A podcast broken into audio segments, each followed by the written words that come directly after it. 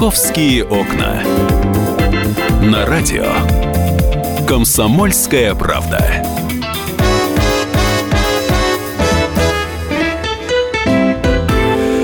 Здравствуйте! Сегодня московские окна для вас открываю я. Меня зовут Валентин Алфимов. Эм, рад вас слышать в этой прекрасной, замечательной программе с замечательной музыкой. Ну как же приятно. Утро, 11 часов. Эм, включаем легкую музычку и вкатываемся в новый день. Это для тех, кто еще не вкатился. Для тех, кто вкатился, сразу вопрос. Ну как вам? Ну как вам сегодня завелись? Все нормально? Ну морозненько же было ночью. Вот об этом сейчас и будем говорить. Погода. Но у нас прямо сейчас уже на связи Евгений Тишковец. Эм, это ведущий специалист Центра погоды ФОБУС. Евгений, здравствуйте. Добрый день, Валентин. Слушайте, ну мы побили сегодня хоть какой-нибудь рекорд, а то в последнее время одни рекорды. Да нет, конечно, до, до, рекорд, до рекордов далековато, но в любом случае, конечно, вот эти такие 20-градусные афанасьевские морозы, нагрянувшие в центральную Россию, в Верхнее Поволжье э, и, в общем-то, в Придурале северное, они, конечно же, являются аномальными. Но спешу всех успокоить, поскольку такой холод просто, такой морозный Армагеддон будет непродолжительным. Уже сегодня к вечеру с приближением теплого атмосферного фронта, связанного с североатлантическим циклоном, небо начнут постепенно затягивать плотные облака и примерно с 18-19 часов в столице зарядят снегопады, усилится ветер, закружат метели с ухудшением видимости и заносами на дорогах. Ну и температурный фон станет стремительно повышаться. Уже ближайшей ночью холод ослабеет до минус 5, минус 10 градусов, а в пятницу днем столбики термометров устремятся на штурм нулевого рубежа. Это уже на 5-6 градусов выше климатической нормы. То есть за сутки такая вот нас ждет температурная пила – в 20 градусов. Ну и до конца месяца осадки, осадков станет в Москве э, меньше, они такой примут очаговый характер, э, солнце станет чаще появляться из-за туч. Ну и температурный режим достаточно мягкий, ночами не холоднее минус 3-8, 4-9, ну и днем это 0 минус 5. Евгений, я вот, ну, небольшой специалист по погоде, да, так вот, э, как вот на градусник посмотрел, кажется, ой, минус 25, все, такого никогда в жизни не было, ой, 0 э, зимой, такого никогда в жизни не было, страшно. Ну вот у меня ощущение, что вот таких вот пил, как вы выразились, да, вот такой температурной пилы, ну реально раньше особо не наблюдалось. Или я ошибаюсь? Э, ну, конечно, здесь я, я вас поддержу, ваше мнение, потому что, ну, действительно, раньше э, так или иначе, ну, и бывали и оттепели, бывали, конечно, и жестокие морозы, но они носили такой очень локальный, такой скоротечный характер. А вот в последние десятилетия действительно наметилась тенденция что э, температурный фон, он все реже и реже остается в рамках климата. Нас бросает то из жары э, в холод, то из холода в оттепели. И причем вот эти вот э, периоды этих э, экстремальных э, параметров атмосферы, они, в общем-то, растянулись, ну, если раньше это было максимум, там, оттепель длилась или морозы 2-3 дня, то сейчас э, они могут затягиваться на неделю, а бывает, что и на две. То есть вот, допустим, оттепель в 21 веке, вот в этом текущем веке глобального потепления, она это уже является э, неприемлемым таким атрибутом русской зимы, чего не было, конечно, раньше. Слушайте, ну и снега много в этом году. Мне кажется, в прошлом было намного меньше. Абсолютно верно. Сейчас в Москве 35 сантиметров, по норме положено 25. Ну, это соответствует не январским, а февральским показателям, когда сугробы самые высокие. Ну, а по области это 40-50 сантиметров, конечно, с лихвой. То есть снега очень-очень много. Ну, соответственно, вот вы говорите, да, что сегодня зарядит еще снегопад в Москве и московском регионе. Да, э, после 18-19 часов пойдет снег. Ну, по нашим оценкам, выпадет еще порядка 5, э, как минимум 5 сантиметров. Так что я думаю, что на, э, на 40 сантиметров к завтрашнему утру мы выйдем. Ну и, естественно, пробки, раз такие снегопады и потепления. Безусловно. Спасибо большое, Евгений. Евгений Тишковец у нас был на связи, ведущий специалист Центра погоды ФОБОС. А, предупреждение получается, да, для всех водителей, в первую очередь водителей московского региона. Ребят, выпадет снег, ну, будет валить сегодня снег 5 сантиметров. Ну, кажется, что это на самом деле-то немного, да? Но на, самом деле 5 сантиметров это ого-го сколько снега. А, плюс вот по словам Евгения Тишковца, ночью минус 5, утром и, соответственно, завтрашним днем уже к плюсовым температурам, значит, снег будет таять, значит, будет жуткая каша. И поэтому, уважаемые водители, будьте внимательны. А может быть, лучше вообще машину дома оставить? Ну, конечно же, если есть такая возможность. Вот нам Дмитрий из Крюкова прислал фотографию. Район Крюкова зима, а снегом засыпала детскую площадку. Дим, ну это же прекрасно, когда снег на детской площадке. Ну, правда, это я смотрю по вашей фотографии. Ну, не засыпана она с ног до головы. Кстати, кстати, о снеге и о том, как во дворах убираются, сегодня обязательно поговорим. Павел Клоков к нам придет. Совершенно жуткую историю он увидел, распутал. Но на самом деле совершенно показательную для Москвы и московского региона. А после новогодних морозов поменял аккумулятор, свечи, высоковольтные провода, масло сегодня с полоборота завел, пишет Сергей из Москвы. Сергей, а я вот после новогодних праздников ничего не менял. И в, и в, в рождественские праздники с трудом завелся. А, сегодня, кстати, проблем не было. Ну так вот, смотрите, жуткие перепады. Ночью сегодня было минус 25, по области местами до минус 29, а завтра уже, то есть практически через сутки, уже нулевые температуры. Но это же с ума сойти. Это тяжело не только для людей, которые склонны к, э, к чувствительности перемене погоды, но и для тех, кто э, обычно этого не ощущает. Мы э, поговорили с доктором, с врачом-терапевтом Константином Ивановым. Э, он рассказал нам про перепады температуры и как жить вообще в это время категорию тех людей, которые страдают, чаще всего попадают э, люди э, возраста 60 плюс, как теперь это принято говорить, и люди, которые имеют хронические заболевания сердечно-сосудистой системы и все, что связано, конечно, с легкими. Чаще всего, конечно, речь идет о гипертонии, то есть, как мы все понимаем, о повышенном или пониженном давлении, которые э, крайне часто реагируют, поскольку надо понимать, что практически все мы э, метеозависимые. Поэтому, конечно, если вы об этом знаете, то когда вы накануне узнаете, либо узнаете на порядок раньше, сейчас это позволяет метеослужбы, что будут резкие перепады, например, атмосферного давления, либо температурного режима, то надо себя обезопасить. Э, и, ну, если есть такая возможность, то, например, пореже выходить в, это, в эти периоды времени на улицу и ограничить как, какой-то физический труд свой и эмоциональный в том числе. А если, конечно, такой возможности нет, то с вами обязательно должны быть э, препараты скорой помощи, которые выписывает вам ваш кардиолог, либо терапевт. И надо помнить, что препараты, которые вы принимаете постоянно, их ни в коем случае пропускать в этот период времени нельзя. Ну, а у людей, у которых есть серьезные хронические заболевания, связанные с сердечно-сосудистой системой, такие как ишемическая болезнь сердца, возможно, какие-то нарушения ритма, самое главное, если вы уже знаете, какие симптомы у вас возникают, если вы понимаете, что если есть боли за грудиной, вне всякого сомнения, сразу же по первому зову сердца, что называется, нужно сразу же звонить в скорую неотложную помощь. Вот, наверное, основные ключевые советы.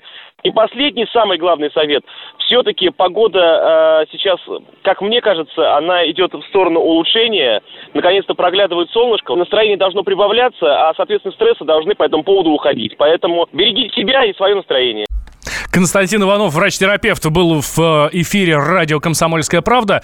Вот э, хорошее сообщение от нашего слушателя. Надоело нытье о морозах. У нас зима и морозы со снегом. Это для России норма. Да, и я только за то, чтобы всю зиму морозы были 15-20, а иногда даже до 30. Ну, чтобы не было таких перепадов по 30 градусов. Э, две минуты перерыв, потом продолжаем. Тоже про зиму, опять же. «Московские окна».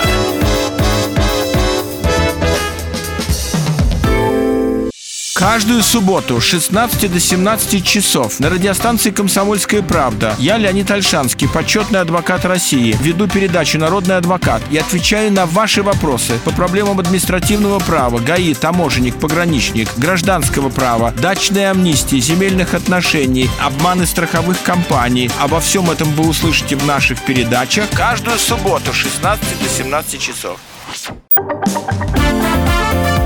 «Московские окна». На радио «Комсомольская правда».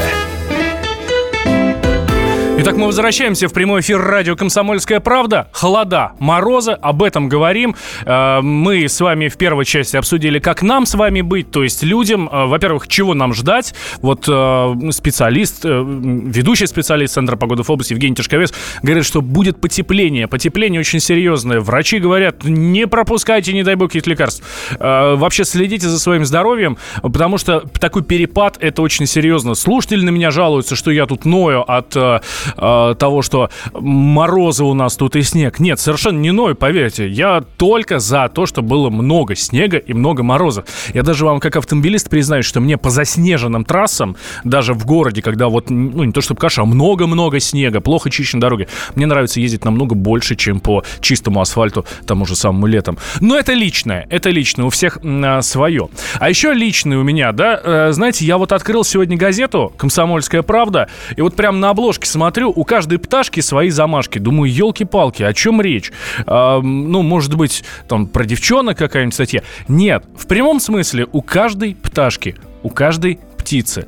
А, замечательная такая ностальгическая статья у нас, то есть э, статья, которая отсылает нас в наше с вами детство, но все-таки э, рассказывает про сегодняшний день. Я вот хорошо помню, когда у меня за окном, у моих бабушкой с дедушкой, э, там еще в конце 80-х, начале 90-х годов, всегда висел кусочек сала. Для чего? Для того, чтобы синички прилетали и кушали. Вы кормите птиц зимой? Спрашиваю я вас. 8 800 200 ровно 9702. Это наш телефон. Плюс 7 967 200 ровно 9702. Это для ваших сообщений. Вайбер и WhatsApp. И там, и там мы принимаем. Жду ваших сообщений. Кормите ли вы птиц зимой? Соответственно, расскажите, почему, если да и если нет. А делать это надо. Об этом узнала, а, это выяснила Надежда Кияткина, корреспондент «Комсомольской правды». Надежда у нас прямо сейчас на связи. Надя, мы тебя приветствуем. А, да, здравствуйте. Ну ты что, правда надо вот кормить птичек обязательно, да? Ну, вообще желательно, потому что зимовка в городе для птиц это такое рискованное предприятие. До 80% мелких птиц зимой погибает, к сожалению. А, поэтому те, в общем, кто остается в городе, они во многом ориентируются на человека, рассчитывают, при том, что это даже не только там, виды, которые традиционно к человеку тяготеют. Но это могут быть и лесные птицы, например, те же большие синицы, лазоревки и так далее. Они, в общем, на нас рассчитывают. Подожди, ты сейчас говоришь совершенно э, какие-то непонятные мне названия. Если про синиц я знаю, это такие птички с желтыми животами, то лазоревки, кто это такие? Боже мой, у нас живут только голуби и синицы, не надо мне сказки рассказывать. Или я ошибаюсь? А, конечно же, вы ошибаетесь. Лазоревки на самом деле это тоже синицы, э, просто другие. А, от обычных, ну, так сказать, ну, если так можно сказать, от обычных, от больших синиц их отличает а, то, что их расцветка такая более синяя, то есть они не черные, желтые, а сине-желтые. То есть они вот все-таки синицы? Конечно, они синицы, да.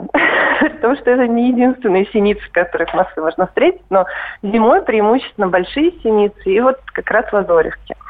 их на самом деле очень много. Я, например, в парке Горького, ну, в нескучном саду на Андреевских прудах кормлю их с руки. Они настолько э, голодные, настолько несчастные, что и, в принципе, привыкли уже к человеку, что если приходишь с кормом, протягиваешь руку, то минут через пять туда может сесть птичка совершенно спокойно. А, а, смотри, я знаю, что ты разбиралась, Надя, о том, как кормить. А, что это значит? А, ну, как собак-кошек кормить мы все хорошо знаем. Что с а, птицами? Нужно забить до отказа их кормушку, и чтобы туда ни одна могла, не могла пролезть? Или все-таки какие-то правила есть? Ну, для начала, конечно, кормушку нужно повесить, причем ее можно повесить э, как во дворе, так и на окне, ну, там, если кошки дома нет. А, или где-то в каком-то месте, который более-менее, ну, таком, с одной стороны на открытой территории, с другой стороны там есть рядом деревья, кустарники, чтобы птицы могли прятаться, куда-то улетать. А, вот. Забивать можно, ну, по мере своих сил и возможностей. Э, Все время, там, каждый день э, поддерживать прям ее полный, наверное, нет смысла, да и никто не станет. Но э, если вы начали кормить птиц, то бросать не нужно, потому что птички вот мелкие, они зимой очень много тратят энергии как раз на поиск пищи и включают такие хлебные места в свой маршрут.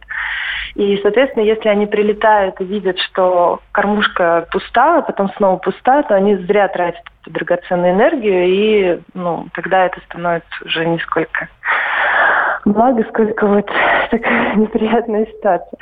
А, поэтому а, кормить нужно. Причем вот я замечаю, что москвичи в основном кормят пшеном. Это, к сожалению, не совсем правильно. Далеко не все птицы могут клевать пшено. Это в основном могут только голуби его переваривать. Самая лучшая пища для них э, ну, во все времена это не жареные, не очищенные семечки, то есть самый дешевый вариант, который можно купить там угу. в любом большом гипермаркете, или крошки белого хлеба, но, конечно, не там не батон, который три недели лежал, уже весь плесенью покрылся, потому что плесень, в общем, испорченные продукты, они не для людей не полезны, ни для птиц, ни для животных. Поэтому вот такие семечки самые дешевые, не жареные, и белый, белый, ну, крошки белого хлеба будет оптимальным рационом. Там уже дальше и сало, вот как вы упоминали, может. Да. Э, спасибо большое, Надь. Надежда Кияткина, корреспондент «Комсомольской правды», была у нас на прямой связи со студией. Вот о чем кормить птиц и как правильно это делать, и самое главное, зачем это делать, мы сейчас поговорим с Владимиром Романовым, орнитологом, кандидатом биологических наук. Владимир Владимирович у нас на прямой связи. Здравствуйте. А, добрый день, добрый день. А, Владимир Владимирович, вот нам наш корреспондент начала рассказывать, что, оказывается, нельзя солеными семечками кормить, но можно салом. Но вот действительно, у меня там сало, например, залежалось в морозилке, я его вывесил за окно, и э, птички довольны. Хороший сальце такой с чесноком, с солью. Но это то, что нужно же, да? Ну, не совсем. Ну, в общем, э, вы совершенно правильно. Я там э, слушал, что и микро, э, плесневелый хлеб – э, некоторым mm-hmm. ухитряется. Конечно же, это вредная, э, вредная пища, потому что микотоксины, которые обладают очень таким токсическим нейротропным эффектом, они губят птицы. Поэтому, конечно, надо кормить полезными продуктами. Те, которые мог бы есть и человек. Вот. Э, самое оптимальное, это, конечно, давать зерна для птиц. Можно пойти, скажем, в зоомагазин, купить там, допустим, корм для попугаев и давать. Но часто у людей нет таких возможностей, это понятно. И, э, естественно, э, человек начинает думать, а что же может предложить птичкам в такую суровую погоду, когда холодно. И, в общем-то, конечно, остаются какие-то домашние продукты. Угу. Вот. Но, конечно же, хлеб является приоритетом, поскольку, поскольку больше всего остается. Ну, абсолютно противопоказаний против хлеба, конечно же, нет. Вот. Главное, чтобы он был, конечно, э, нормальный. Можно даже вот сухари, например, э, предлагать, то есть высушивать хлеб, а потом давать это в виде сухарей. Вот, это вот кроме зерен. Потом, значит, насчет сала, вот вы упомянули. Mm-hmm. Да, конечно же, со всякими шпигованными э, ароматными вещами и соли нельзя давать. Так же, как и семечки соленые нельзя давать. Потому что соль, она, в общем-то, тоже вызывает различные токсические эффекты, вплоть до э, кровоизлияния э, в, во внутренних органах птиц. Поэтому э, надо избегать. Если вы даете сало, то оно лучше, чтобы оно было не соленое. Ну, а кроме ведь сала, например, можно дать мясо. Э, то, то же самое свежее. То, тоже мясо, будут есть, да? Конечно, конечно. Потом, значит, кроме, э, например, вареное мясо, хорошее, естественно, я говорю, хорошие продукты, те, от которых, от которых э, птицам не будет плохо, тоже можно давать, потому что очень много птиц у нас обитает насекомоядных, которые с удовольствием будут поедать вот эти, э, так сказать, корма. А потом ягоды, например, тоже почему-то э, упускается часто, что можно давать, а у нас много птиц, с удовольствием их ест. Угу. Вот а, Владимир да. Владимирович, а птиц нужно кормить или они совершенно спокойно без нас обойдутся? Э, вы знаете, ну определенно, если мы их кормим, то большее количество выживает. Э, особенно, когда вот идет вот эти заморозки, вот этот пик, когда птицам э, не хватает э, еды, потому что очень большое потребление идет энергии, и они не выдерживают. Э, потом вот эти ледяные дожди, например, mm-hmm. которые у нас э, э, возникают периодически, они э, еще э, ограничивают доступ к корму, потому что все покрывается ледяной коркой, понимаете? И особенно надо кормить вот в этот период. Ну, в, в общем, вот как показывает практика, как показывает практика, жара, а? как показывает практика, без нас птичкам э, ну никуда. Спасибо большое, Владимир Владимирович. Да. Владимир Романов был у нас на связи, орнитолог, кандидат биологических наук. Но вот вы думаете, чего тут он нам затирает сейчас птиц кормить, самим бы пропитаться? Ребят, э, честное слово, это исключительно для себя, потому что, ну вот смотрите, сухая статистика, из каждых 10 синиц 9 погибают зимой от холода. Однако кормушка может спасти от смерти 50 синиц. Одна синица спасает от вредителей 10 деревьев, а одно дерево обеспечивает кислородом трех человек. Итого, одна кормушка обеспечит кислородом полторы тысячи человек. Московские окна.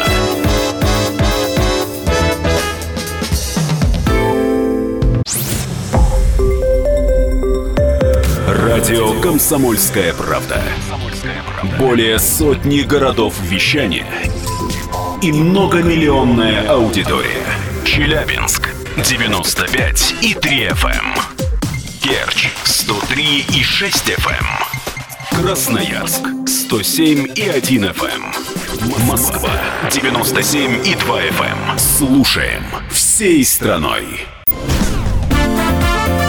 Московские окна. На радио «Комсомольская правда». Мы возвращаемся в прямой эфир радио «Комсомольская правда». Меня зовут Валентин Алфимов. Рядом со мной уже э, не кто-нибудь, а Павел Клоков, корреспондент «Комсомольской правды». Э, Паш, привет. Да, привет. Итак, э, буквально одним предложением. Помните историю, где борьба за парковку в Зябликово? Закончилась. Все, увезли, эвакуировали тот самый э, вагончик, где жили непонятные люди. И все, жильцы отстояли свою парковку. Но теперь будут эм, оформлять. Потому что сами не оформленные были, не имели права тоже, на самом деле, никаких... Да, по-моему, показательный пример в том плане, что, во-первых, э, не могли, значит, эвакуировать этот микроавтобус по очень интересной причине, потому что там этот человек находился постоянно в тельняшке, который деньги требовал. То есть все, ничего не могут сделать, они не могут его насильно арестовать. И самое главное то, что жители тоже не имели, не имеют по сей день прав на эту территорию. Им просто выделили этот пустырь, чтобы они ставили там машины просто на словах. Они пришли в управу или какая-то какая там администрация у них, Зябликова. И там сказали, да, хорошо, оборудуйте. Но теперь будут учиться на своей ошибке. Ну, давайте к другой теме. Московские окна. У нас буквально несколько минут, поэтому коротенечко, но э, тема действительно стоящая для освещения. Итак, смотрите, есть район Север, Северное Измайлово. И там один из муниципальных депутатов, зовут его Дмитрий Барановский, увидел, как по двору катаются трактора. Ну, казалось бы, что такого? Ну, трактор и трактор. Но но депутат Дмитрий Вороновский, приглядевшись, заметил, что трактор едет в холостую, то есть он ничего не делает. Он не посыпает дорогу песком, он не прочищает ее щеткой, он не разгребает снег.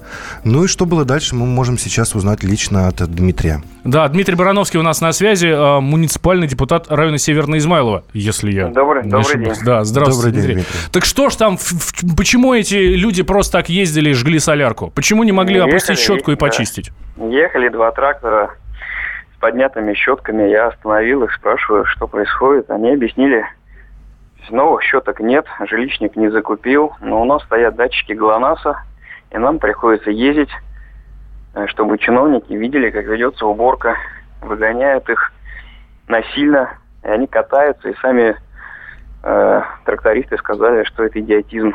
Ну, то есть это, ну, Потемкинские деревни. Глонать этим приходится. Да, ну, конечно. И вы не представляете, какое количество людей мне потом отписало, что такое происходит повсеместно во всех районах Москвы. И это проблема не только конкретно Северного Измайлова, а везде происходит э, фальсификация, так скажем, уборки. То есть это большой коммунальный спектакль, спектакль коммунальщиков, которые прожигают народные деньги, правильно? Это же в УК платят да, жители да, домов. Да. И что делать, Дмитрий? Что вы собираетесь делать? Вы говорили, что будете в прокуратуру обращаться.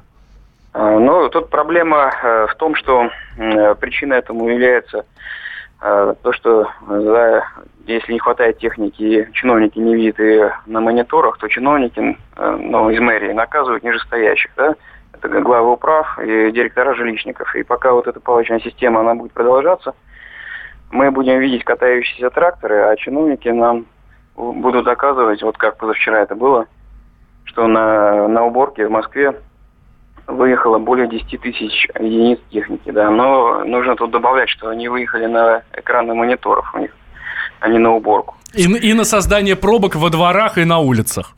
Ну, может быть и так, да. И представьте, вчера уже появилась информация, что якобы вот этих э, двоих э, трактористов уволили. Якобы это они по своей вине катались и дорогу не чистили. Ну, это просто смех. Я сейчас разберусь через прокуратуру, действительно ли было такое увольнение. Если это было, то мы будем дальше разбираться.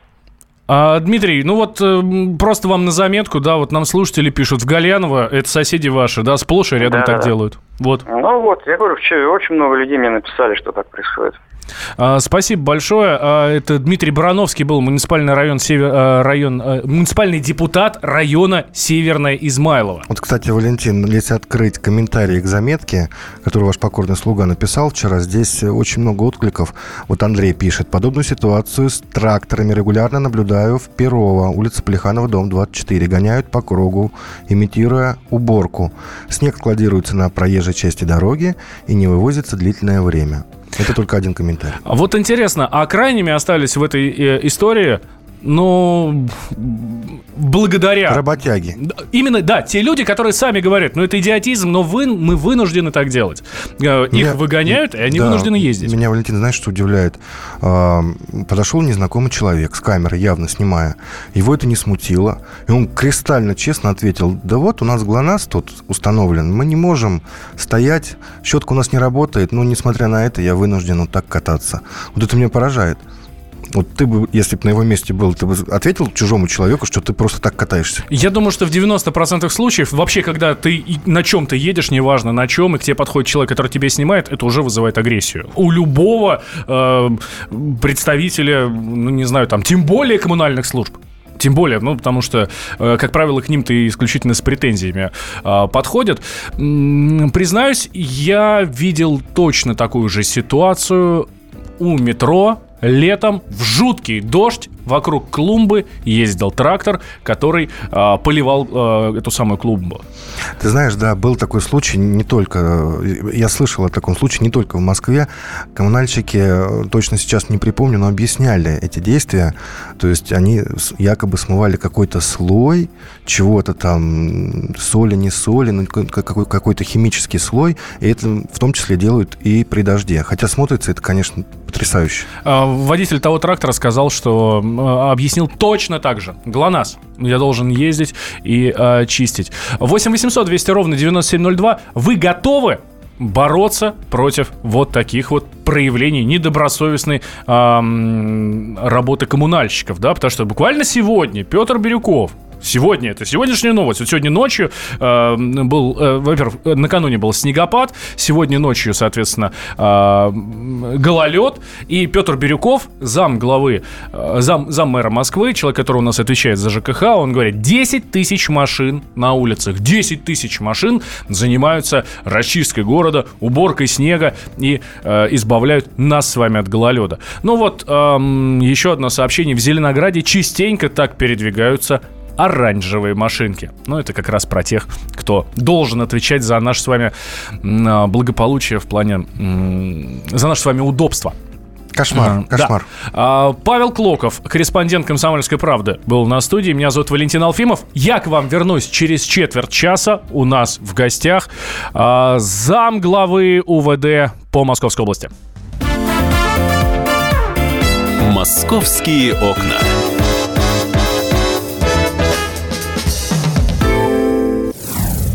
Я Николай Сванидзе.